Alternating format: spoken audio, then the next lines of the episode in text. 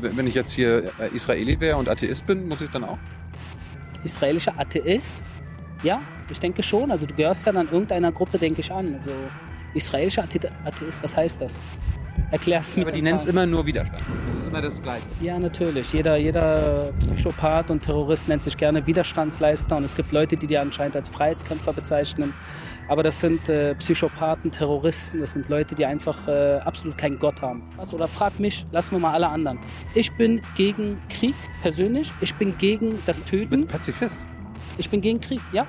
Ich bin Pazifist, aber äh, Sprecher der israelischen Armee. Ich würde das nicht Pazifist nennen. Ich würde es nennen, dass ich gegen Krieg bin. Aber wenn die Hamas sich entscheidet, Israel zu bombardieren, Tel Avivis, Jerusalemer, äh, im Nordteil, im Südteil, es gibt ja seit 14 Jahren werden Raketen auf Israel abgeschossen. Und, die, diese und diese Raketen haben keine Adresse. Die werden abgefeuert und irgendwann muss man halt immer mal wieder die Hamas bekämpfen, um das irgendwie äh, einzudämmen. Es ist wie so ein Schirm, der Löcher hat. Das heißt, äh, dieser Iron Dome ist zwar sehr effektiv, aber er ist keine hundertprozentige Lösung. Wenn wir jetzt bei den Zahlen sind, wie viel habt ihr abgeschossen? Wie viel war das für 5000?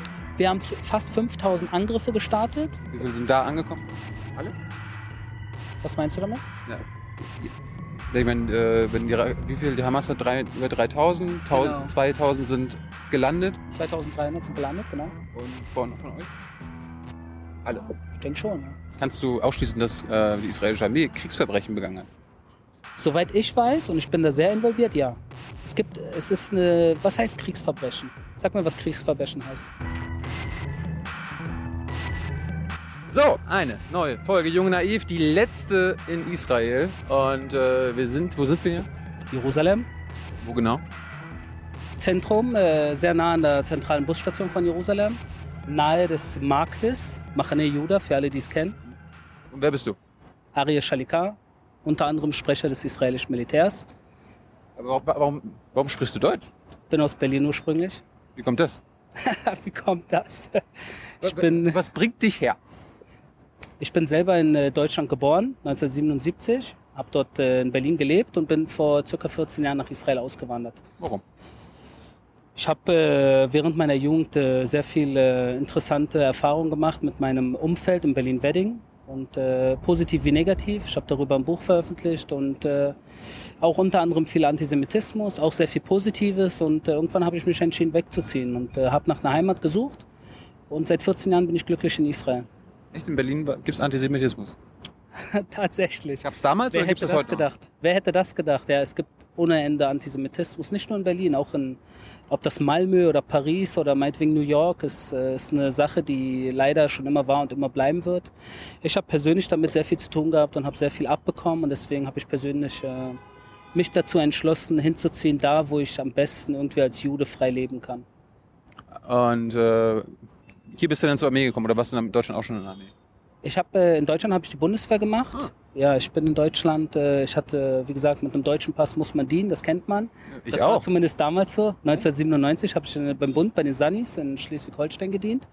Kellinghusen und Elmshorn, für die, die es kennen. Und äh, äh, bin dann irgendwann, wie gesagt, nach der Einwanderung habe ich hier nochmal meinen Pflichtdienst gemacht und bin raus aus der Armee, habe hier studiert, BA, MA äh, an der Hebräischen Universität habe absolut nichts mehr mit Militär zu tun gehabt, habe nebenbei auch gearbeitet. Und dann irgendwann vor ein paar Jahren, vor fast fünf Jahren, äh, habe ich ein Jobangebot bekommen fürs Militär äh, als Sprecher zu arbeiten. Habe mich vorgestellt, hatte mehrere Interviews. Man äh, hat gemerkt, dass ich mehrere Sprachen kenne, äh, spreche und dass ich aus, dass ich, dass ich hier auch Pflichtdienst gemacht habe schon, dass ich äh, Interesse habe und Europa kenne. Ja, und jetzt bin ich seit fast fünf Jahren Sprecher für Europa. Die sind, die sind auf dich zugekommen?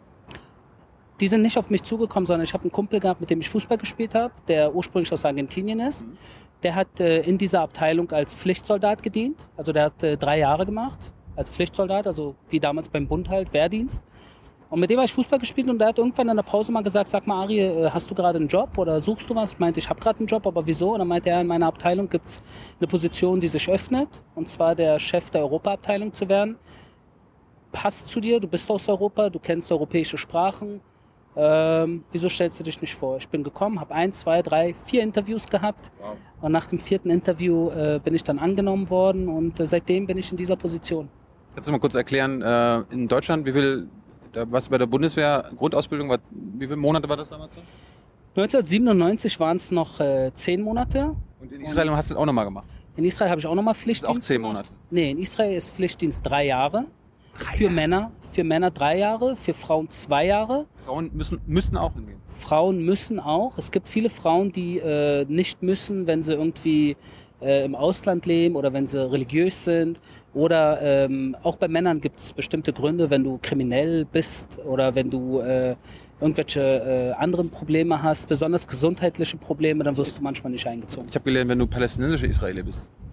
Palästinensischer Israeler, das heißt Araber, die in Israel leben, die müssen keinen Pflichtdienst machen, aber es gibt sehr viele, die sich freiwillig melden. Sowohl Muslime als auch Christen. Warum, warum müssen die es nicht? Sind die die einzigen, die es nicht müssen? Nee, es gibt, äh, in Israel gibt es außer der jüdischen Mehrheit, gibt es äh, Drusen, die müssen. Seit 1953 wurde das so von der drusischen Minderheit entschieden. Pflichtdienst, Männer, Männer, drusische Männer, keine Frauen. Äh, dann hast du die Beduinen, das ist auch nochmal äh, eine Minderheit. Das sind auch Araber, aber die nennen sich Beduinen. Äh, da hast du einige tausend, die Volontären, die gerade in der IDF sind, äh, besonders auch. Aber müssen die? Oder, Nein. Oder, also müssen Nein. nur die äh, jüdischen Israelis? Nein, jüdische Israelis und Drusen Die müssen. Beduinen können sich freiwillig melden, christliche Araber können sich freiwillig melden und muslimische Araber können sich auch freiwillig nennen, melden. Und äh, unter diesen drei freiwilligen Gruppen gibt es einige tausend, die insgesamt jedes Jahr ähm, dienen in der israelischen Armee. Gibt es da nicht irgendwie so ein bisschen, äh, kann mir vorstellen, Konflikt? Ich meine, wenn man da, wahrscheinlich haben da wahrscheinlich viele arabische Israelis vielleicht Verwandtschaft auf der anderen Seite und die, da kämpft man doch oft.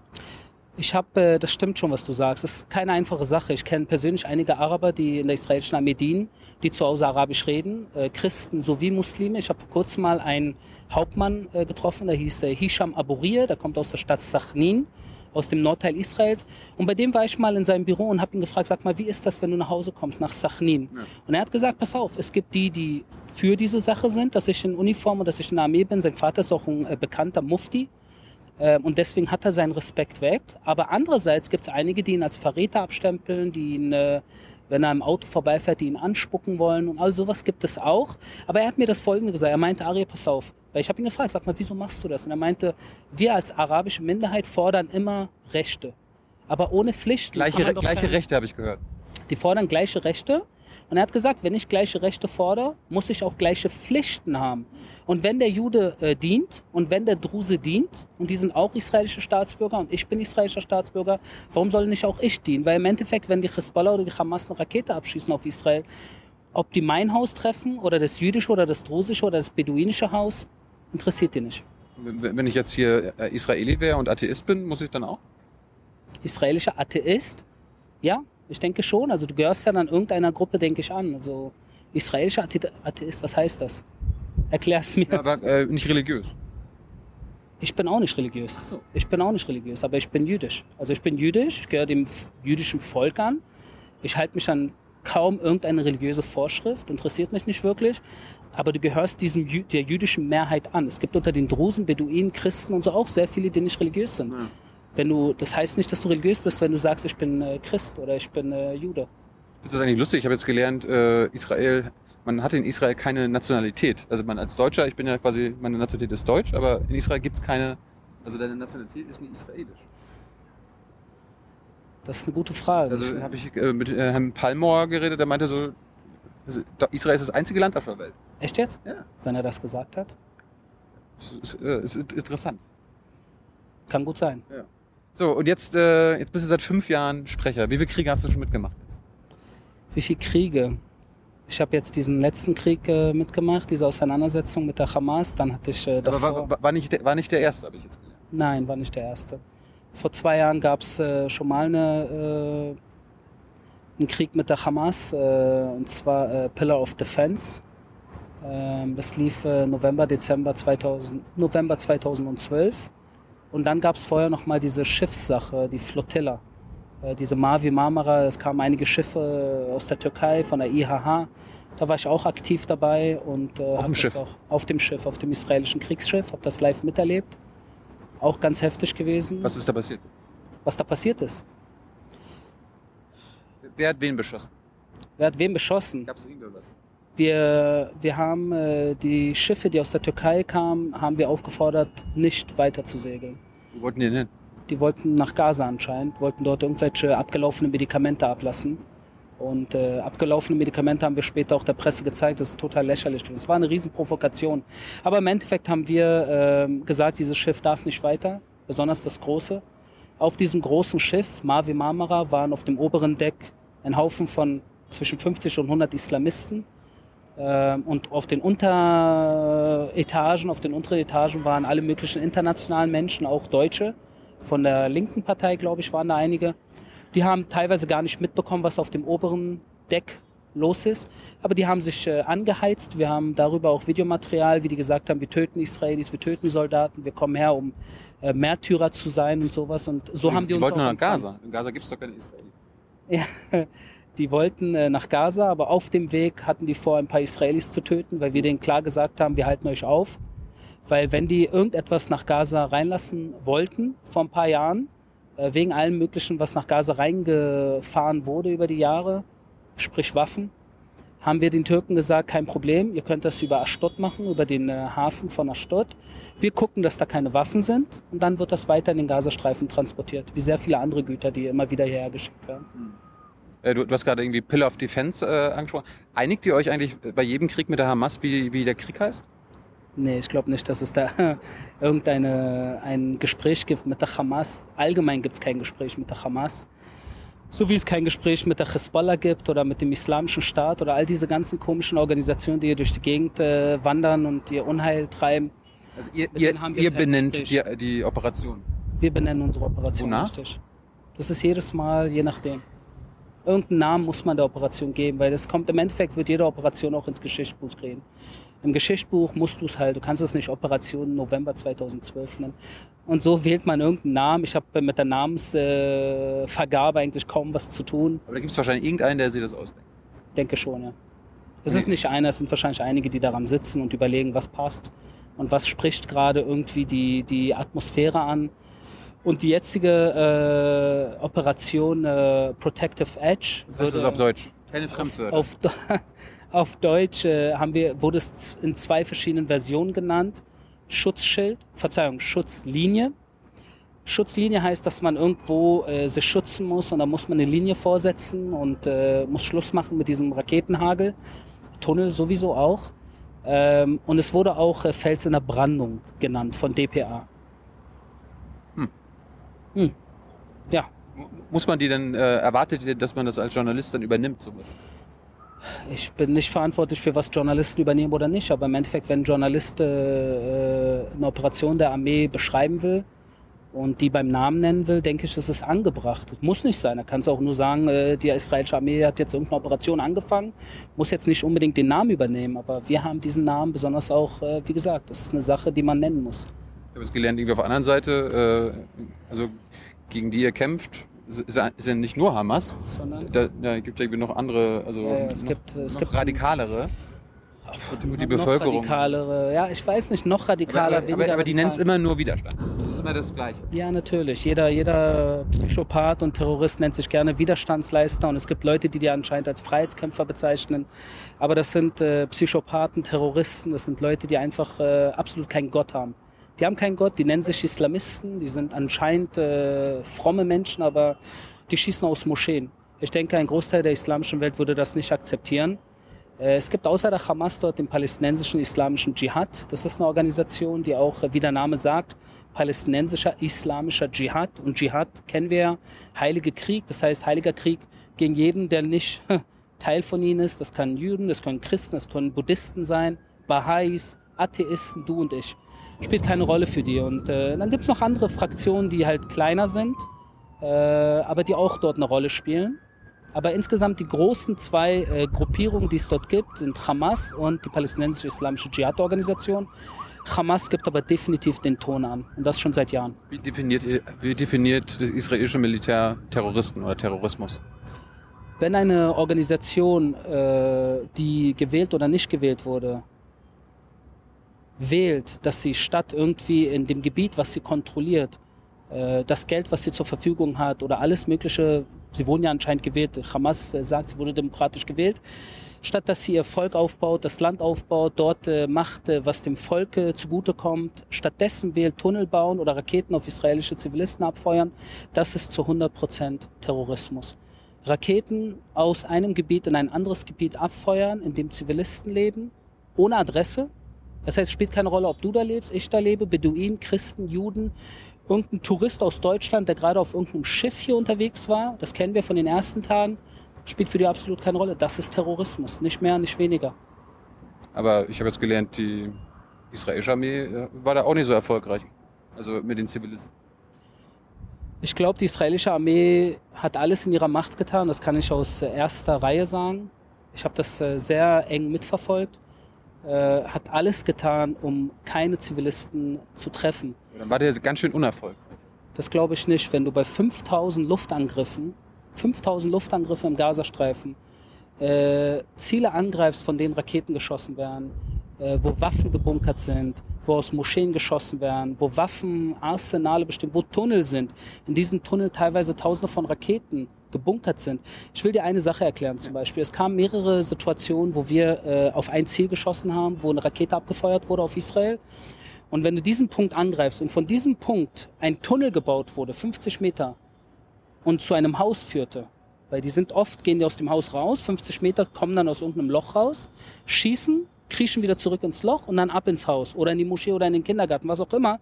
Und in diesem Tunnel befinden sich Raketen. Wenn du diese Raketenabschussrampe an, äh, aus der Luft bombardierst, dann gehen all diese Raketen, die unter dem Boden in diesem Tunnel verbunden mit der Wohnung sind, gehen die auch alle in die Luft. Und wenn die alle in die Luft gehen, geht das Haus in die Luft. Und in diesem Haus sind oftmals leider auch Zivilisten, die dort leben. Und die einzigen, die diesen Preis erwarten, wollen, fördern, das ist die Hamas. Weil Hamas hat als Kriegsstrategie, und da haben wir ein Handbuch gefunden in Sajir, ein Handbuch, was äh, in Deutschland auch äh, besprochen wurde, in Die Welt und in Bild, unter anderem. Pro-israelischen Medien? in pro-israelischen Medien leider netto, weil die anderen haben es nicht genommen, warum auch immer, aber das ist eine Frage, die man in Deutschland sich stellen sollte. Wie kann ein Handbuch, was äh, gefunden wurde in einer Gegend, wo beschrieben wird, wie die Hamas ihre eigenen Zivilisten ausnutzen muss und benutzen muss, um, um äh, die Israelis davon abzuhalten, äh, eine Antwort zu fliegen oder wenn Raketen beschoss, geschossen werden auf Israel, was muss man tun, damit der Israeli nicht zurückschießt? Das heißt, äh, den Israeli wehrlos lassen. Mhm. Und in diesem Handbuch steht klar und deutlich geschrieben, äh, ein Satz, den ich mir gemerkt habe, weil der, geht, der ging in mich rein, ist, die gegenwärtige Situation der Zivilisten im Gazastreifen ist, ist äh, die Geheimwaffe der, des Widerstandes. Ist die Geheimwaffe des Widerstandes. Was sagt dieser Satz aus? Und das ist in diesem Handbuch. Das heißt mehr oder weniger, dass sie es darauf anlegen, dass sie A, aus Gegenden schießen oder aus Institutionen, die international halt natürlich irgendwie, ob das UN-Gebäude, ob das Moscheen, ob das Kindergärten, das haben wir alles veröffentlicht. Wir haben Videomaterial darüber und nicht nur wir, sondern internationale Fernsehsender haben das gebracht. Äh, wie Raketen aus der Nähe von äh, Pressegebäuden, aus der Nähe von UN-Gebäuden, aus der Nähe von Moscheen oder aus der Moschee selbst, aus Krankenhäusern wurde geschossen. Das alles wurde gezeigt, ist kein Geheimnis. Und es wird von der Hamas halt das äh, ausgenutzt, dass die Welt manchmal nur sich reduziert, so leid es tut, auf Bilder und nicht versteht, was hinter den Bildern steht. Das heißt, das soll nicht heißen, dass es schön ist, dass 200, 300 oder 400 Kinder getötet wurden. Das ist eine Sache, die keiner hier auf israelischer Seite gut findet. Wenn du hier in Israel auf der Straße oder frag mich, lassen wir mal alle anderen. Ich bin gegen Krieg persönlich. Ich bin gegen das Töten. Du bist Pazifist. Ich bin gegen Krieg, ja.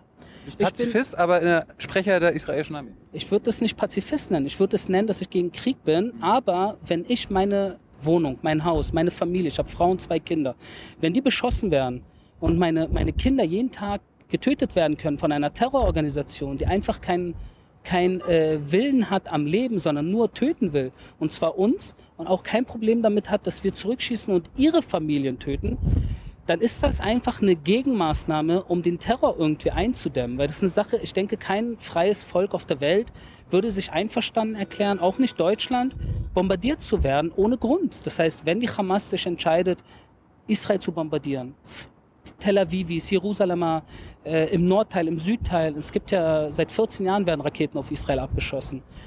Und, die, diese und diese Raketen haben keine Adresse. Die werden abgefeuert und irgendwann muss man halt immer mal wieder die Hamas bekämpfen, um das irgendwie äh, einzudämmen. Weil man kann in dieser Realität so nicht leben. Das ist eine schwierige Sache.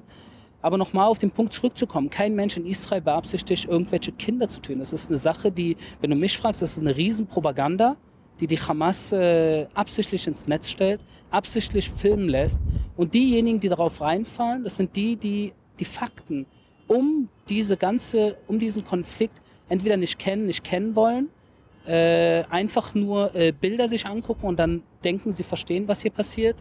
Und äh, auch oftmals Antisemiten, die im Herzen Antisemiten sind und diese Bilder ausnutzen, um ihren inneren Gefühlen irgendwie äh, freien äh, Weg äh, zu lassen. Aber, und das aber, ist eine traurige Sache. aber Fakt ist ja trotzdem, dass äh, auch Kinder gestorben sind durch israelische Ja, ja, natürlich. Wer, äh, da muss es ja wahrscheinlich, da müssen ja aber Leute zur Verantwortung gezogen werden. Wer, äh, wer wird dann da, werden da die Piloten, die, die Befehlshaber äh, zur Verantwortung gezogen, weil das sind ja Kriegsverbrechen, oder? Ist absolut kein Kriegsverbrechen. Ich erkläre dir, was es ist. Wenn, wenn du äh, im Gazastreifen, wenn die Hamas aus einem äh, zivilen Gebäude, aus einem Gebäude, wo du und ich wohnen könnten, ein Haus, äh, wenn aus diesem Haus Raketen abgeschossen werden, laut internationalem Recht, ist dieses Haus kein normales Haus mehr, sondern es ist eine Militärposition. Und wenn dieses Haus als Militärposition der Hamas dient, dann ist dieses Haus ein legitimes Ziel, was du Auch angreifen wenn ihr kannst. wisst, dass da Zivilisten drin Auch wenn du, äh, auch wenn du weißt, dass dort Zivilisten leben, aber die israelische Armee äh, ruft an, schickt SMS äh, über die Radiosender, versucht mal die Bevölkerung in diesen Gebieten zu sagen, oder in einem spezifischen Haus, geht raus aus diesem Haus, oder wir haben Flyer verteilt. Die, der ruft die an und sagt, Ja. ähm, ähm, Leute, Achtung, jetzt in drei Minuten fliegt was Genau so auf euer sieht's Haus. aus. Vielleicht nicht drei Minuten, vielleicht ein bisschen mehr Zeit, aber anrufen tun wir, SMS werden verschickt, Wo sollen die denn hin? raus aus dem Haus. Aus dem Haus oder aus dem ganzen Gebiet. Wenn Beit Hanun... aber die kommen ja gar nicht aus Gaza raus, hat mir Palmer Nee, gesagt. nee, ich meine jetzt nicht aus dem Gas, sondern ich meine, wenn aus einem Haus eine Rakete abgefeuert wurde und du dieses Haus angreifen musst, weil das ist eine Militärposition, dann bittest du die Zivilisten aus diesem Haus, sich zu entfernen, bevor du angreifst. Äh, Wir haben zum Beispiel eine Sache äh, äh, entwickelt, die heißt Knocking on the Roof. Das heißt, dass man am Dach, äh, auf dem Dach anklopft. eine große Faust. Und, Ja, eine große Faust, die aus, dem, äh, aus der Luft halt äh, eine kleine harmlose Rakete abschießt aufs Dach. Das heißt, äh, warum Knocking on the Roof? Weil man klopft an. Nachdem man angerufen hat, um die Zivilisten zu warnen, dass in diesem Haus man demnächst angreifen muss, um den Raketenhagel zu stoppen, der aus diesem Haus oder was auch immer dort stattgefunden hat. Und die Zivilisten werden gewarnt. Und das ist, was nach internationalem Recht gefordert wird, auch von einer Armee eines demokratischen Landes, dass du, obwohl du weißt, dass ein Haus als Militärposition dient, dass du, bevor du angreifst, klar machst und versuchst, soweit es geht, Zivilisten zu warnen, zu schützen, nicht anzugreifen. Ähm, es ist natürlich oft vorgekommen, leider, dass in diesen 5000 äh, Angriffen, die wir hatten, auch Zivilisten getötet wurden. Äh, das bestreitet niemand auf israelischer Seite. Jeder weiß das. Es ist auch ein Thema intern, weil wir würden uns wünschen, dass wir 100% nur Terroristen äh, auf diesem Weg äh, zum Frieden, zur Ruhe, äh, zur Sicherheit und wir nur Terroristen gezielt beseitigen oder deren Infrastruktur. Leider ist es nicht immer möglich, wenn Terroristen wie die Hamas zum Beispiel in der Nähe von einer, in der Nähe von einer Schule Raketen abschießen und das immer und immer und immer wieder, dann äh, musst du dich entscheiden als Armee, ob du zurückgreifst oder nicht zurückgreifst. Wenn du Kinder siehst, die unmittelbar da in der Nähe sind, greifst du nicht an. Aber oftmals ist es äh, in einer Situation, wo du angreifst und wie gesagt, entweder eine äh, Secondary Explosion stattfindet, das heißt, du greifst auf der Luft ein Ziel an und das ist verbunden mit anderen Zielen durch diese Raketen, die irgendwo gebunkert sind. Oder du hast in einem Haus, wo du angegriffen hast, wo du dachtest, da ist keiner mehr drin, waren vielleicht noch Leute drin, das kann natürlich auch passieren. Ähm, in einem Krieg auf engem Raum, das heißt, das nennt sich auf Englisch Urban Warfare. Das heißt, äh, du, du, du, der Krieg wird ja nicht in der Wüste geführt. Der wird warum nicht? Warum, warum sagt ihr nicht Hamas? Ihr wollt gegen uns kämpfen? Wir treffen uns da. Ja, Das wäre doch, das doch mal fair. das hat mal in der Grundschule geklappt, dass man sich vereinbart hat, wir um die Ecke Da hauen wir uns auf den Kopf und äh, in Berlin-Wedding hat das vielleicht auch ab und zu geklappt, dass man sich getroffen hat. Aber die Hamas äh, hat verstanden, wie sie, wie sie, die, sie, sie führt, äh, die Hamas und auch andere Organisationen, die führen äh, ihren Kampf bewusst in, äh, in Gebieten, wo sehr viele Menschen wohnen, wo sehr viele Kinder wohnen, äh, mit der Absicht, dass Kinder getötet werden, damit die Welt die Schuldigen bei Israel sieht. Und Hamas hat das gemacht und der islamische Staat jetzt, der in Irak und Syrien unterwegs sind, äh, die Organisation, die dort unterwegs ist, die machen genau dasselbe jetzt. Ich weiß nicht, ob du gehört hast, heute früh erst wurde gesagt, wurde gesagt, dass der islamische Staat, weil die Amerikaner aus der Luft angreifen, äh, statt aus der Wüste irgendwie ihre Zentralen, gehen die jetzt in die Städte rein und, und bunkern sich jetzt ein in Städten, damit die Amerikaner bei Angriff, wenn es geht, äh, Zivilisten töten. Und diese Zivilisten, die Bilder von diesen Zivilisten werden der Welt dann beweisen, wer gut und wer böse ist. Dass die Amerikaner oder die Europäer, wer auch immer die islamische Staatleute angreifen wird, in unserem Fall die Hamas, äh, dass die Bösen eigentlich äh, die westlichen Kräfte sind und nicht die Terroristen. Das heißt so, als wenn du die Fakten drehst über Bilder. Du, du sagst ja quasi, dass die Hamas äh, die Zivilbevölkerung als Geisel nehmen. 100 Prozent. 100 Prozent. Das habe ich zum Beispiel irgendwie, in Deutschland ist es ja so, wenn Polizisten irgendwie eine Geiselnahme haben, ne? Und da hat einer quasi eine Geisel. Ja. Äh, dann darf der Polizist ja nicht schießen, solange die Geisel quasi in Gefahr ist. Warum, warum gilt das quasi nicht im Krieg? Oder also äh, in so einem militärischen Konflikt? Da, da, ist es, da passiert ja. Ja, ist ja nicht so, dass du den Hamas-Terroristen siehst, wie er jemanden im Arm hält. Das ist ja eine andere Situation. Aber es ist im Prinzip dasselbe. Ist nicht dasselbe. Krieg ist was anderes als irgendwie irgendein Beamter, der jemanden oder irgendjemand, der eine Geisel aber, hat. aber ich meine eher das Prinzip. Okay, wir, wir wissen, okay, dann schießen wir lieber nicht, einfach nur, weil uns das Leben des Zivilisten mehr wert ist als Ja. der Tod der, äh, des Bösen. Ist zu 100 Prozent richtig, was du sagst. Und genau so operieren wir auch. Auch wenn das in den Medien nicht rübergebracht wird, warum auch immer. Aber es gab Dutzende, wenn nicht Hunderte von Fällen, wo wir sogar äh, Hamas und palästinensische islamische Dschihad-Kommandanten äh, Laufen lassen haben. laufen lassen haben. Warum? Weil wir haben deren äh, Häuser zerstört, weil in deren Häusern erstmal, die haben dort nicht nur gewohnt, sondern die haben dort eine Kommando, Kommandozentrale aufgebaut, in ihren Häusern selbst, wo ihre Familien wohnen, teilweise 20 Kinder, Familien, Cousins, Cousinen, die wohnen alle in diesem Haus. Dann hast du manchmal 20, 30 Leute, die in einem dreistockwerkigen Haus wohnen. Und in diesem selben Haus ist eine Kommandozentrale, wo Hamas-Leute oder palästinensische islamische Dschihad-Funktionäre, militante Terroristen, nennen sie wie du willst, zusammenkommen und ihre Operation von dort planen. Wenn wir dort angreifen, normalerweise sagen wir auch in dem Fall Bescheid über, über SMS, über Radio, über, über ähm, das klingt alles sehr komisch, aber ist wirklich wahr, wir machen das. Und das, die Folge davon ist, dass selbst die Hamas-Leute auch abhauen. Das heißt, bevor du schießt, warnst du eigentlich nicht nur die Zivilisten, die in dem Haus wohnen, seine Familie, sondern ihn selber. Und sehr oft sind diese Hamas-Funktionäre davongekommen, weil sie mitgegangen sind, mit der Familie. Aber wir haben vor der Operation klargemacht, unser Ziel ist es nicht, Menschen zu töten. Unser Ziel ist es, die Terrorinfrastruktur zu zerstören, zumindest äh, zu reduzieren, soweit es geht. Was ist dann eine Terrorinfrastruktur? Terrorinfrastrukturen sind zum Beispiel Raketenabschussrampen, äh, das sind Raketenarsenale, äh, Depots, wo Waffen gelagert sind. Das sind äh, Tunnel, die gebaut wurden, Dutzende davon, nicht nur im Gazastreifen selbst, sondern äh, viele, die nach Israel reingingen. Wir haben in den letzten äh, zwei, drei Wochen in, äh, zu fünf oder sechs verschiedenen äh, Zeitpunkten sind aus Tunneln, die aus dem Gazastreifen rausgingen, sind Terroristen, das waren immer 10, 12, 14 Terroristen, die bewaffnet auf israelischer Seite aus dem Boden kamen und hier versucht haben, in irgendeinen Kibbutz reinzurennen, um ein Massaker anzurichten. Einmal hat es geklappt, dass die rausgekommen sind und äh, ein paar israelische Soldaten gefunden haben und die getötet haben und wieder zurück in ihr, äh, durchs Loch zurück in den Gazastreifen. Die haben das mit einer GoPro-Kamera aufgenommen. Das heißt, es ist nicht nur, dass wir das, äh, es ist nicht nur, dass wir das sagen, sondern sie haben es selber ins Netz gestellt. Jeder kennt das, jede Medien haben darüber geredet, wie die Hamas sich feiern, dass die es geschafft haben, aus, auf israelischem Boden eine Terroraktion, das heißt äh, äh, Menschen zu töten.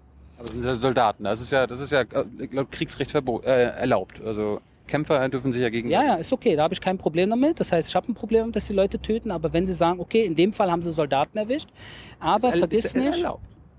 Ich weiß nicht, was erlaubt und was nicht erlaubt ist, Also, weißt ja, du, nee, Im Kriegsrecht erlaubt ist ja quasi, wenn sich zwei Seiten da die Kämpfer töten, das ist ja quasi erlaubt in dem Fall, aber Zivilisten dürfen nicht getötet werden. Genau, aber in fünf Fällen, wo die rauskamen, haben die es nicht geschafft, jemanden zu töten. Und in diesen fünf Fällen waren sie sehr nah an einem Kibbutz.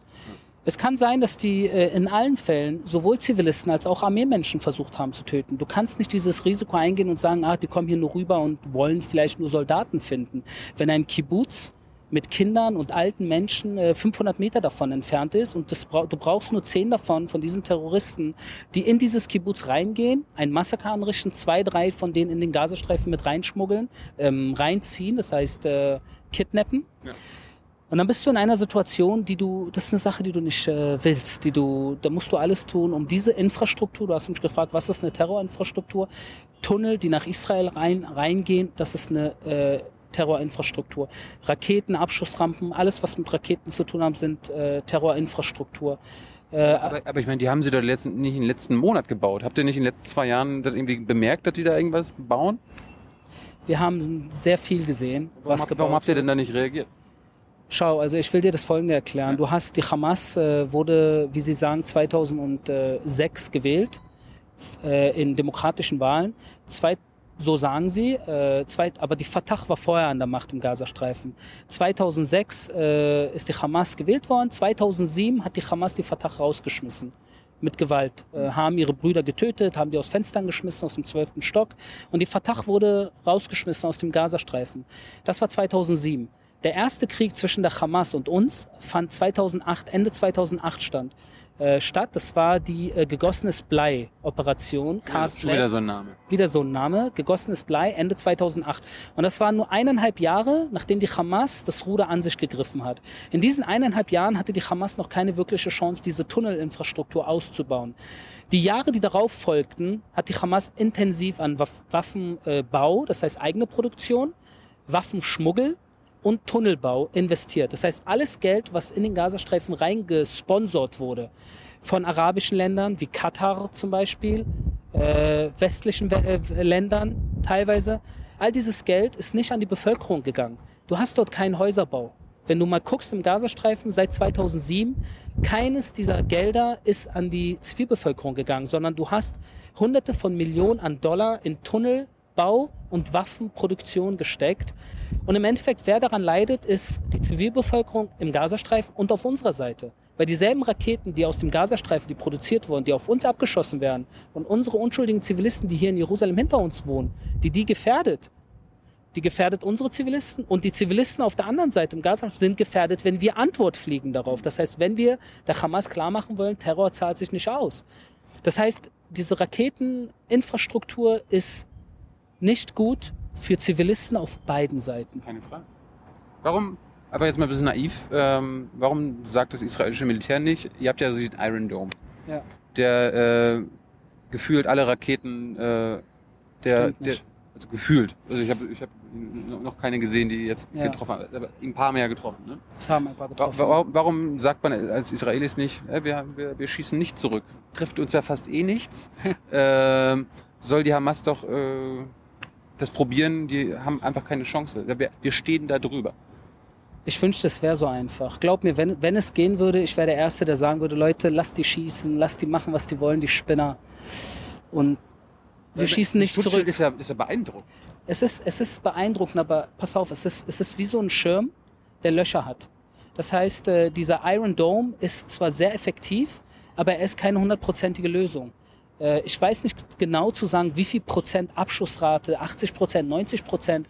Fakt ist, dass äh, viele der Raketen, die durchgehen, äh, auch töten können. Wir haben eine Rakete gehabt, die in der Stutt durchgegangen ist. Die ist auf eine Benzinstation, auf eine Tankstelle runtergefallen. Und die hätte was Riesiges verursachen können. Aber wir haben Glück gehabt, weil irgendwie der Hahn war dazu und so ist nichts Großes geplatzt. Nur so eine Ecke da von der Tankstelle. Mehrere Häuser wurden beschädigt in Ashdod, in Beersheba, in Ashkelon. Ähm, wie, wie, wie, wie, viele Raketen, wie viele Hamas-Raketen haben denn getroffen? Es wurden von der Hamas im Laufe der letzten vier Wochen, im Durch, äh, sagen wir mal die letzten vier Wochen, wurden 3518 Raketen abgeschossen. Zählt ihr nach? Drei, ja, wir zählen jede Rakete nach. 3518. Von diesen 3518 Raketen, die alle töten können, die haben alle keine Adresse, die sind alle frei abgeschossen, sind 2300 und ein paar sind gelandet in Israel. Äh, haben einige Tote, drei Tote erfordert, leider auf israelischer Seite, zwei Israelis und ein Thailänder, thailändischen Arbeiter. äh, und haben sehr viel äh, natürlich auch, äh, du weißt, fünf Millionen Menschen, die in Bunker rennen trotzdem, weißt du, und ähm, Angst haben vor diesen 2300 Raketen, die gelandet sind. Die anderen 1200, die nicht gelandet sind, davon haben wir circa fast 600 abgeschossen. Äh, und das waren die, das waren in erster Linie die, die auf die zentralen Städte abgeschossen wurden. Das heißt, wir können das berechnen, ob eine Rakete aus dem Gazastreifen auf Tel Aviv, Jerusalem, Ashdod, Beersheba, Ashkelon, auf, wo du mehr Bevölkerung hast, abgeschossen wird. Und da versuchen wir halt, diese Raketen abzuschießen. Das klappt nicht immer, wie gesagt. Das hat oft geklappt, fast 600 Mal. Ja. Stell dir vor, diese 600 wären gelandet. Das ist auch nochmal so eine Sache, weißt du, wenn 600 mehr Raketen auf diese Städte gelandet wären, Tel Aviv, Jerusalem, wir hätten auf israelischer Seite wahrscheinlich Tausende von Toten. Und, und, und weitere 400, um das nochmal zu Ende zu bringen, weitere circa 400, 500 sind im Gazastreifen selbst gelandet. Das heißt, die Hamas äh, schießt oft Raketen ab, die auch im Gazastreifen selbst landen. Das sind Raketen, die äh, in der Mitte irgendwie versagen, weil die sind teilweise selbst produziert und die landen dann in, im Gazastreifen selbst. Ein Beispiel ist zum Beispiel, dass äh, zwei Raketen sind gelandet von der Hamas, ob du es glaubst oder nicht, aber die Presse weiß darüber. Äh, eins ist gelandet auf dem Shifa-Krankenhaus, das ist das größte Krankenhaus im Gazastreifen, wo die Hamas auch äh, eine Kommandozentrale unten drunter hat. Ist eine Rakete dort gelandet und eine zweite Rakete ist gelandet über dem Shati äh, im Gazastreifen, wo ich glaube zehn äh, Kinder, Zivilisten getötet wurden von einer Hamas-Rakete. Dieselben Kinder, weißt du, wo die gezählt werden? Unter zivilen Opfern der israelischen Luftwaffe wahrscheinlich. Weißt du, was ich meine? Das heißt, nicht alles, was dort an Toten gezählt wird, ist unsere Schuld allein. Jetzt, wenn, sondern, wenn wir jetzt bei den Zahlen sind, wie viel habt ihr abgeschossen? Wie viel, das für 5000? Wir haben fast 5000 Angriffe gestartet. Und wie viele sind da angekommen? Alle? Was meinst du damit? Ja. Ich meine, äh, wenn die, wie viel, die Hamas hat drei, über 3000, genau. 2000 sind gelandet. 2300 sind gelandet, genau. Und von, von euch? Alle. Ich denke schon, ja. Es kann sein, dass mal, eine, dass mal ein Ziel, äh, dass eine Rakete nicht aufging, das kann sein. Da habe ich keine Angaben drüber. Ich glaube, die Vereinten Nationen, die gucken dort und äh, versuchen das Feld das heißt, den Gazastreifen abzuchecken, ob da irgendwelche Raketenreste, die eventuell nicht explodiert sind, dass man die irgendwie zur Seite räumt. Ja. Und die Hamas hat ja, da haben die Raketen keine Adresse, wie du sagst. Mhm. Haben bei euch alle Angriffe eine Adresse? 100 Prozent. Jede Rakete, die von uns abgefeuert wird, jede Rakete. Jedes Ziel wird äh, abgecheckt. Jedes Ziel wird aus der Luft aufgenommen. Es gibt nichts, was wir einfach so machen. Es ist nicht so, dass du als, äh, als Armee äh, einfach so drauf losschießt. Fakt ist, 5000 Luftangriffe. Wie viel Tod hast du im Gazastreifen? Fast 2000, sagen wir. 1800, glaube ich. 1900 vielleicht. Davon sagen wir, nach unserer Zählung sind fast 800, 900 Militante dabei. Das können auch Kinder sein, die mit Sprengsätzen auf uns losgerannt sind. Das können ältere Menschen sein, die eine Pistole gezogen haben oder eine Granate. Ist auch passiert. Circa 800, 900 waren Terroristen in dem Sinne oder Menschen, die uns versucht haben zu töten ähm, Involvierte nennen wir es. Und die andere Hälfte waren nicht Involvierte. Aber bei 5000 Luftangriffen, wo jeder Luftangriff auf so einem engen Raum das Potenzial hat, dass du Zivilisten mit reinziehst, weil du hast ja da auf engstem Raum hast du da 1,8 Millionen Menschen, die dort leben. Das ist nicht einfach. Das heißt, du musst schon sehr, sehr präzise sein. Und bei 5000 Angriffen 800, 900 Zivilisten getötet zu haben, was nicht schön ist. Ich will das in keinem Wort gut reden. Ich wünschte, das wäre null. Aber oftmals bist du in der Lage, dass du, dass die Hamas es schafft, ihre eigenen Leute da irgendwie vorzuschieben und töten zu lassen. Teilweise durch ihre eigenen Raketen, wie ich dir gerade erzählt habe. Erinnerst du dich an diese vier Kinder, die am Strand getötet worden sind? Ja. Das war also auch eine Adresse. In diesem Fall, soweit ich weiß, ist das noch in Untersuchung. Es gab einige Fälle, es gibt um die fünf bis zehn Fälle, die untersucht werden. Ähm, von uns, von der Armee. Von der Armee selbst, wo wir natürlich gucken wollen, was ist passiert in bestimmten Fällen. Aber ist, ist das glaubwürdig, wenn die eigene Armee sich untersucht? Für uns ist es glaubwürdig, ja. Für uns selber. Es ist auch jetzt nicht eine Sache, die wir dir präsentieren wollen oder müssen. Wir für uns wollen wissen, ob wir in jedem Fall äh, gut reagiert haben, ob wir ob wir in unserer, in unserer Armee das Richtige getan haben. In jedem Fall. Wir sind im Endeffekt sind wir eine Armee von einem demokratischen Land und wir fühlen uns verpflichtet, in einer Kriegssituation so klar und so transparent und so, äh, so präzise wie möglich zu handeln. Das ist nicht immer 100 Prozent machbar, Äh, besonders äh, in Fällen, wo du halt sehr enge ähm, Gebäude hast, wo du halt eine Sache treffen musst. Und wie gesagt, manchmal gibt es weitere Explosionen. Das sind Sachen, die du im Krieg teilweise nicht feststellen kannst aus der Luft. Das sind Situationen, die sehr äh, traurig sind, die, die wirklich Menschenleben fordern. Aber wer uns da in dem Sinne reingerissen hat, das ist klar und deutlich die Hamas. Pass auf, am 7.7., ich kann mich an den Tag sehr gut erinnern, weil das ist der zweijährige Geburtstag meines Sohnes gewesen, saß ich zu Hause mit meiner Frau, Kindern, Familie, haben gefeiert und an demselben Abend wurden äh, ca. 80 Raketen aus dem Gazastreifen auf Israel abgefeuert. Wir haben keine Antwort geflogen darauf. Wir haben eine Message rausgeschickt, wir sind für Deeskalation. Wir wollen nicht angreifen, wir wollen keinen Krieg. Hört auf, Raketen zu schießen. Bei 80 Raketen auf Israels Bevölkerung, sowohl Jerusalem als auch Tel Aviv, gingen Alarme ab, gingen Alarme an. Irgendwann äh, als freier Staat, ich denke, kein anderer Staat auf der Welt würde einfach nur so da sitzen und sagen, lass die schießen. Wenn deine Bevölkerung fordert, wir müssen uns verteidigen. Wir haben das Recht auf Verteidigung. Als, als Staat freier Staat, egal ob das Deutschland, Frankreich, Norwegen oder Israel, du hast das Recht auf Verteidigung. Das kann uns niemand absagen. Kannst du ausschließen, dass äh, die israelische Armee Kriegsverbrechen begangen hat? Soweit ich weiß, und ich bin da sehr involviert, ja.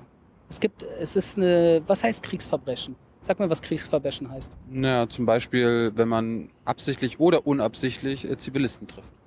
Unabsichtlich, glaube ich, ist kein Kriegsverbrechen. Das kann passieren im Krieg. Im Krieg gibt es alle möglichen Situationen, die natürlich äh, Zivilisten auf beiden Seiten ist hier sehr viel passiert. Ähm, absichtlich töten, das kann ein Kriegsverbrechen sein, aber soweit ich weiß, gab es keine Situation, wo wir einfach so irgendjemanden da absichtlich getötet haben. Und zum Schluss würde mich nochmal interessieren, ähm, du bist ja quasi Sprecher einer Armee. Da hast du ja quasi auch, habe ich von äh, äh, dem Sprecher des israelischen Außenministeriums gelernt, das ist ja auch quasi eine Propagandaaufgabe. Ihr, ihr haut eure Propaganda raus. Wie unterscheidet sich die dann von, sagen wir mal, Hamas?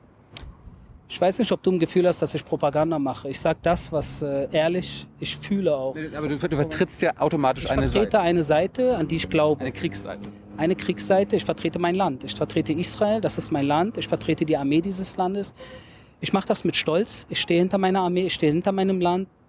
Ich habe absolut kein Problem damit, mein Land und meine Armee äh, parteiisch, total subjektiv in dem Sinne zu verteidigen und zu als Sprecher für diese Seite zu dienen. Aber ich mache das nicht und ich hoffe, du fühlst das in meinen Antworten, dass ich nicht irgendein Propagandaheini bin, der irgendwelche äh, Sätze nachplappert, die mir äh, vorgelegt wurden, sondern ich versuche dir und den Zuschauern äh, äh, die Wahrheit objektiv teilweise schon äh, zu berichten. Ich sage, kein Mensch, der dort umgekommen ist, der nicht hätte umgekommen, das heißt kein Mensch, der kein Kriegsverbrechen von Seiten der Hamas begangen hat, indem sie israelische Zivilisten beschießen und umgekommen ist, ist eine Sache, die ich nicht will. Ist eine Sache, die keiner in der israelischen Armee oder in Israel verlangt. Man fordert vom Staat und von der Armee in Israel, und ich denke, das kann man nachvollziehen, dass man gegen den Terror vorgeht. Ob das Hamas, Hezbollah in Deutschland redet man gerne über den islamischen Staat. Ich sehe keinen großen Unterschied zwischen Hamas und islamischer Staat.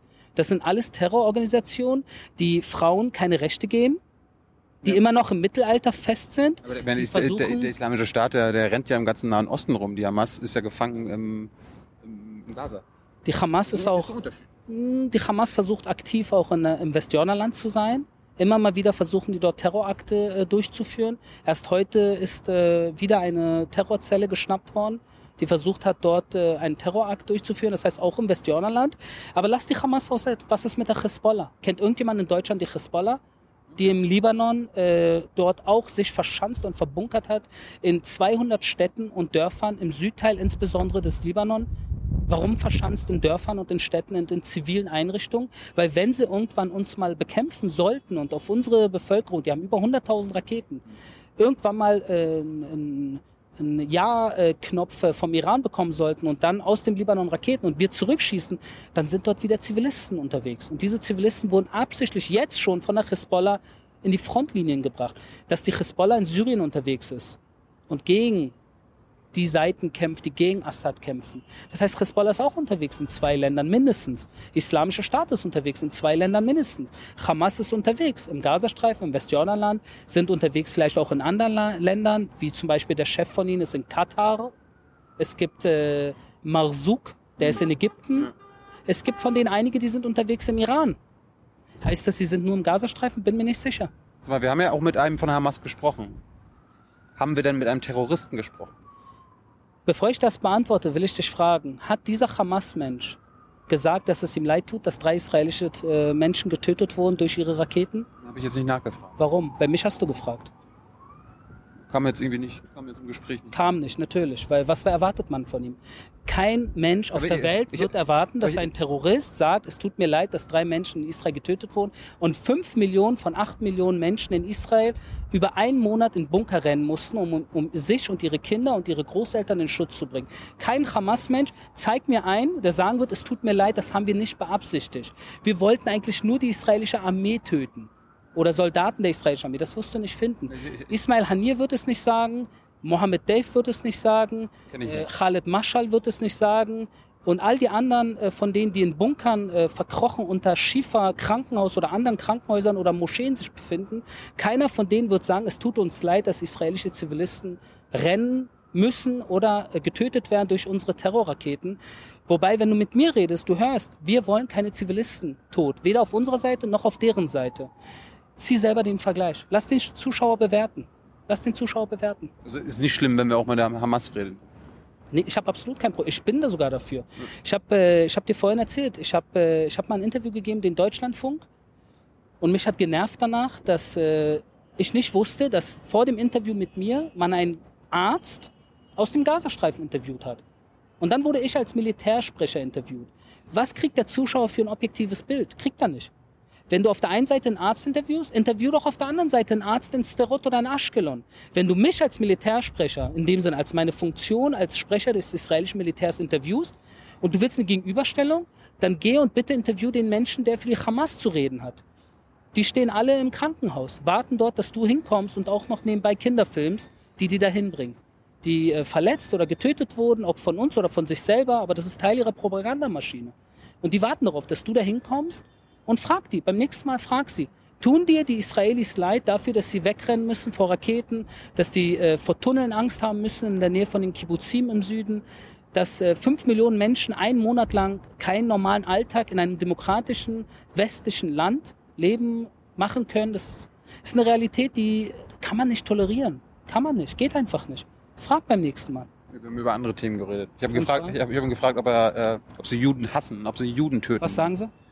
So, nein. Soll ich dir was sagen? Die sind, die, die, der Aussage war, äh, wir finden Juden und Judentum ist, ist für uns heilig. Sie kämpfen gegen den Zionismus. Dann würde ich mich gerne, äh, dann wundere ich mich, warum in Berlin und in anderen Städten Europas, wenn Al-Quds-Demonstrationen sind oder wenn irgendwelche Hamas-Demonstrationen sind, was in letzter Zeit sehr oft war, wo, wo Menschen sagen, ah, die sind ja nur äh, gegen die Israelis oder nur. Warum wird dann da gerufen, Hamas, Hamas, Jude ins Gas? Warum wird das gerufen von den Demonstranten? Ja, ich frage mich auch. Frag du dich, ich frage mich, der Zuschauer soll sich fragen, was soll das? Juden ins Gas. Hamas, Hamas, Juden ins Gas. Ich bin im Berliner Wedding aufgewachsen. Ich bin als Berliner Junge, ich bin in Deutschland geboren. Ich habe, wie ich, wie ich gesagt habe, ich bin weder religiös noch nichts. Ich bin angefeindet worden, zwei Jahre lang und danach auch noch, aber zwei Jahre sehr intensiv. Als Israeli wurde ich fertig gemacht. Ich wurde angefeindet, bespuckt, geschlagen, verfolgt, obwohl ich nie in Israel gelebt habe. Obwohl ich absolut keine Ahnung hatte, konnte kein Hebräisch, habe Israel nur aus dem Urlaub gekannt, so wie ich Italien kannte. Und dann wurdest du geschlagen und, äh, und verfolgt von jungen, äh, teilweise Palästinenser, Libanesen, auch Türken, Kurden, die dich als Israeli, weil du Jude bist, beschimpfen und versuchen, Aber da warst, teilweise da warst du gar kein Israeli. dann war ich kein Israel. Genau, und das ist, was ich dir versuche zu sagen. Wenn die Hamas so tut, vor dir oder vor anderen Medien, ach, wir haben ja mit den Juden haben wir absolut kein Problem, sondern wir sind nur gegen Israel, dann ist das schlecht. Zionismus von Israel. Aber das ist doch alles Bullshit. Antizionismus Ich, ist, ich zitiere ihn jetzt. ich verstehe, aber was soll diese Antizionismus-Gequatsche? Was soll Antizionismus? Was heißt Antizionismus? Das heißt, der Staat Israel hat kein Recht zu existieren, weil Israel wurde gegründet von der zionistischen Bewegung im Endeffekt, nach dem, nach dem Holocaust. Wir wissen alle, was damals passiert ist. Die UN hat entschieden, dass hier dieses Gebiet sowohl als auch gehört. Israel wurde 1948 von fünf Armeen angegriffen. Brauchen wir, brauchen, wir jetzt, brauchen wir jetzt nicht alles nochmal rehashen? Haben Brauchen schon. wir nicht, aber man darf nicht die Vergangenheit vergessen. Ja. Wenn man die Vergangenheit kennt, die Gegenwart lebt und versteht, kann man auch eine gute Zukunft bauen. Aber die Zukunft muss gerecht sein für alle Seiten. Und ich bin persönlich dafür, dass auch die Palästinenser eine gerechte Zukunft haben, so wie wir. Genauso. Aber Terror bringt sie nicht weiter. Ich denke, äh, bestimmte Palästinenser haben das verstanden. Viele, wir haben mit vielen gesprochen, die Viele haben das verstanden. gegen Gewalt sind. die gegen Gewalt sind. Hamas leben im Mittelalter. Hamas, palästinensische islamische Dschihad-Organisation, der Name sagt doch alles. Ja. Mein Gott, wir sind doch nicht auf den Kopf gefallen. Was heißt Dschihad-Organisation? Was heißt die Salafisten in Deutschland? Das sind nette Jungs von nebenan? Nein, Sind jetzt auch nicht alle Gewalt. Die sind ein bisschen verrückt, aber nicht alle Gewalt. lass dich nicht täuschen. Ja. Lass dich nicht täuschen von den Spinnern. Das sind alles Durchgeknallte. Ich kenne einige persönlich. Bei denen gibt es ja auch welche darum. Es gibt im Wedding einige, die, die ich persönlich kennengelernt habe damals, die Dschihadisten sind heute. Das sind Menschen, denen würde ich in Berlin nicht gerne über den Weg laufen, persönlich. Ich weiß nicht, was die abziehen würden. Und jetzt ein, eine Sache fällt mir nur ein, die Hamas hat da, gab es da irgendwie auch schon Berichte, dass sie die Journalisten bedroht haben und Ja. irgendwie teilweise Zensur ausgeübt haben. Es gibt aber auch, wie, wie ihr zensiert ja auch, äh, es gibt irgendwie äh, Zensur im Newsroom. Wie, wie funktioniert das bei euch? Wie, ist das ein Unterschied? Schau, äh, ich, in diesem Konflikt ist eindeutig klar, dass äh, die Hamas hat äh, in diesem Konflikt äh, viele Journalisten bedroht. Ich kenne persönlich einige Journalisten, die mir das erzählt haben, die Angst hatten, während sie im Gazastreifen waren, dass die Hamas äh, sie äh, weiter irgendwie untersucht oder inhaftiert oder schlägt oder was auch immer. Auch deutsche Journalisten, die dort waren, äh, Fotografen, haben mir davon erzählt, ähm, weil sie bestimmte Sachen fotografiert haben, die die Hamas nicht gerne äh, zeigen wollte. Und das ist unter anderem, wenn Raketen abgeschossen werden aus zivilen Gebäuden Keine Frage. oder aus Moscheen. die Frage war jetzt, wie, wie läuft bei euch die Zensur? Ich versuche trotzdem noch mal darauf einzugehen, was äh, wir und was die andere Seite gemacht haben. Das heißt, Hamas versucht zu schließen und die Presse in dem Sinne zu beeinflussen. Wir haben der Presse die Grenzen geöffnet. Wir haben der Presse gesagt, geht rein, ihr könnt filmen, was ihr wollt, auch wenn die Bilder nicht schön sein werden. Aber wir hatten den Grenzübergang offen. Es gibt Journalisten, die rein und rausgegangen sind. Einige sind länger geblieben, einige weniger. Unser Problem ist in der ganzen äh, äh, Berichterstattung, die mit äh, Armee, Militär und Krieg zu tun hat, dass äh, nicht jede Info, die rauskommt, äh, erlaubt wird. Und zwar, wenn es? Techniker von der Zensur. Und warum? Weil es gibt äh, sehr viele Feinde Israels in der Umgebung besonders, die versuchen, technologisches Know-how über die Medien äh, zu äh, finden, um ihre Raketenangriffe zu verbessern. Eine Frage, die mir zum Beispiel oft gestellt wurde, und das will ich jetzt nur mal kurz als Beispiel sagen. Oftmals wurde ich von Journalisten gefragt, wenn die Hamas 20, 30, 50 Raketen auf einem Schlag nach Tel Aviv abschießt, schafft ihr es, diese 50 Raketen abzuschießen mit dem Iron Dome? Das ist eine Sache, die ich nicht beantworten werde. Warum? Weil im Endeffekt die Hamas wartet auf meine Antwort, um zu wissen, wie viele Raketen genau, wann ist unsere Grenze, wie viele Raketen müssen die gleichzeitig abschießen. Das sind so, das sind äh, bestimmte Know-hows, die, äh, die man nicht dem Feind geben will, um ihnen nicht das, äh, den Vorteil zu geben in äh, bestimmten Situationen, wo die mit ihrem Terror eventuell Zivilisten hier töten könnten. Darum geht es, nicht aber, mehr. Aber wer, es gibt, gibt also eine Zensurbehörde oder Ja. äh, im Militär oder wo ist es? Äh, es ist Wie muss, Teil, wie muss man sich das vorstellen? Das kenne ich aus Deutschland gar nicht. Jeder, ja, es ist eine andere Situation, weil Deutschland hat als Nachbarn leider nicht, äh, was heißt leider, äh, gut für Deutschland, Ja. aber wenn wir hier in Israel, äh, wie gesagt, äh, Nachbarn hätten wie Deutschland heute, dann würden wir das auch nicht benötigen. Unsere Nachbarn sind der Iran, Syrien, Irak, das sind islamische Staat, das sind äh, Hezbollah, das sind Hamas, islamische Dschihad, palästinensische Islam. Das sind Organisationen und Länder, die offen, das ist keine Erfindung von mir, das kann man im Netz nachschauen, jeder weiß das, die offen gegen Israel alles tun, um uns zu schädigen. Und da musst du vorsichtig sein, dass du, äh, dass du vorsichtig bist mit der Information, die du in Sachen Militär äh, rausgibst. Das heißt, wenn angenommen ich als Journalist irgendwas rausfinde, irgendeine Militäroperationsdetail und das irgendwie senden will, dann Absolut kein Problem. Solange es kein technologisches Know-how ist, was dem Feind äh, helfen könnte, sein Terrorsystem, in dem Sinne Hamas oder Hezbollah, äh, auszubauen, in dem Sinne, um beim nächsten Angriff das zu machen, was eventuell hier Zivilisten töten könnte. Darum geht es. Das heißt, eigentlich ist das eine Maßnahme, die äh, die Zivilisten hier schützen muss oder schützen sollte. Bis jetzt klappt es ganz gut, weil du hast gesehen, die Hamas... Zensur soll Zivilisten schützen. Ja, natürlich. Ja. Weil du nicht jede Information, die zu tun hat mit, äh, mit militärischem Know-how, dasselbe gibt es auch in Deutschland. Es gibt, Krieg, äh, wenn Krieg ist, äh, findet Zensur statt. Das ist, glaub Allgemein. Nichts Neues. Allgeme ja, allgemein. Auch Deutschland, wenn die Bundeswehr äh, einen Feind hätte an der deutschen Grenze, würde genau dasselbe tun. Weil wenn der Deutsche in Berlin oder in, äh, oder in München oder in Köln angegriffen werden würde, aus Österreich, Schweiz, Holland, was zum Glück nicht mehr der Fall ist, aber wir können uns an äh, Zeiten erinnern, wo in Europa ganz schön was los war. Äh, das waren andere Zeiten und äh, diese Zeiten waren schwierig und äh, wir sind gerade in einer, wir sind leider in einer Umgebung, die äh, nicht einfach ist. Der Nahe Osten ist eine Umgebung, die wo sehr viele Organisationen von einigen Ländern ausgerüstet werden, trainiert werden, mit Geld versorgt werden. Dieses Geld, was in Tunnelbau und Raketenbau investiert wird, statt ins Volk und im Endeffekt niemanden wirklich zugutekommen. Pass auf, wir haben 32 Raketen im Gazastreifen zerstört. Äh, Verzeihung, 32 Tunnel. Davon äh, ungefähr die Hälfte, die in Israel schon rauskam. 32 Tunnel haben circa 100.000 Dollar, 100 Millionen Dollar gekostet. 100 Millionen Dollar Geld, was irgendwelche Hilfsgelder waren, ob das aus Katar, vielleicht vom Iran, vielleicht aus dem Westen. Dieses Geld hätte sehr viel im Gazastreifen Menschen helfen können. Häuser bauen, Moscheen bauen, Schulen bauen, äh, was auch immer. Da habe ich auch gelernt, die Amerikaner geben euch ja auch Geld dafür, dass wir den Iron Dome verbessern. Richtig, aber du siehst Da den könnte man ja auch quasi. Äh, Nee, pass auf, du hast den Unterschied selbst genannt. Die Amerikaner helfen uns, uns zu verteidigen. Und andere Länder helfen der Hamas, offensive Terrorzwecke, Infrastrukturen zu erweitern. die würden wahrscheinlich auch Tunnel, sagen, verteidigen. Tunnel, offensive Tunnel, die nach Israel führen, hat nichts mit Verteidigung zu tun. Absolut nichts. Wenn Terroristen aus dem Gazastreifen Tunnel bauen, wo die Leute in Israel rauskommen, näher eines Kibbutz, das hat absolut nichts mit Verteidigung zu tun. Das ist netto Terror. Netto. Da kann mir auch niemand was anderes erzählen. Wenn Raketen geschmuggelt werden, produziert werden, um aus dem Gazastreifen, aus einer Moschee oder aus einem Kindergarten oder nähe eines UN-Gebäudes auf Israel abgeschossen zu werden, dann hat das nichts mit Verteidigung zu tun. Absolut nicht. Ich denke, wir sind beide schlau genug, um zu wissen, was Verteidigung und was Offensive ist.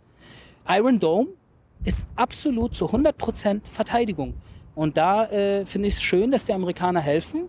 Und ich denke, jedes Land, was sich verteidigt, müsste äh, unterstützt werden in einem Kampf gegen Terror.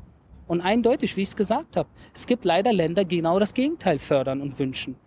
Ariel, vielen Dank. Wir machen jetzt noch äh, ein paar Fragen von euch. Aber wir machen jetzt mal einen Cut, weil Ja. ich glaube, wir müssen mit der Sonne uns ein bisschen um, umsetzen. Aber danke erstmal. Dankeschön. Gerne.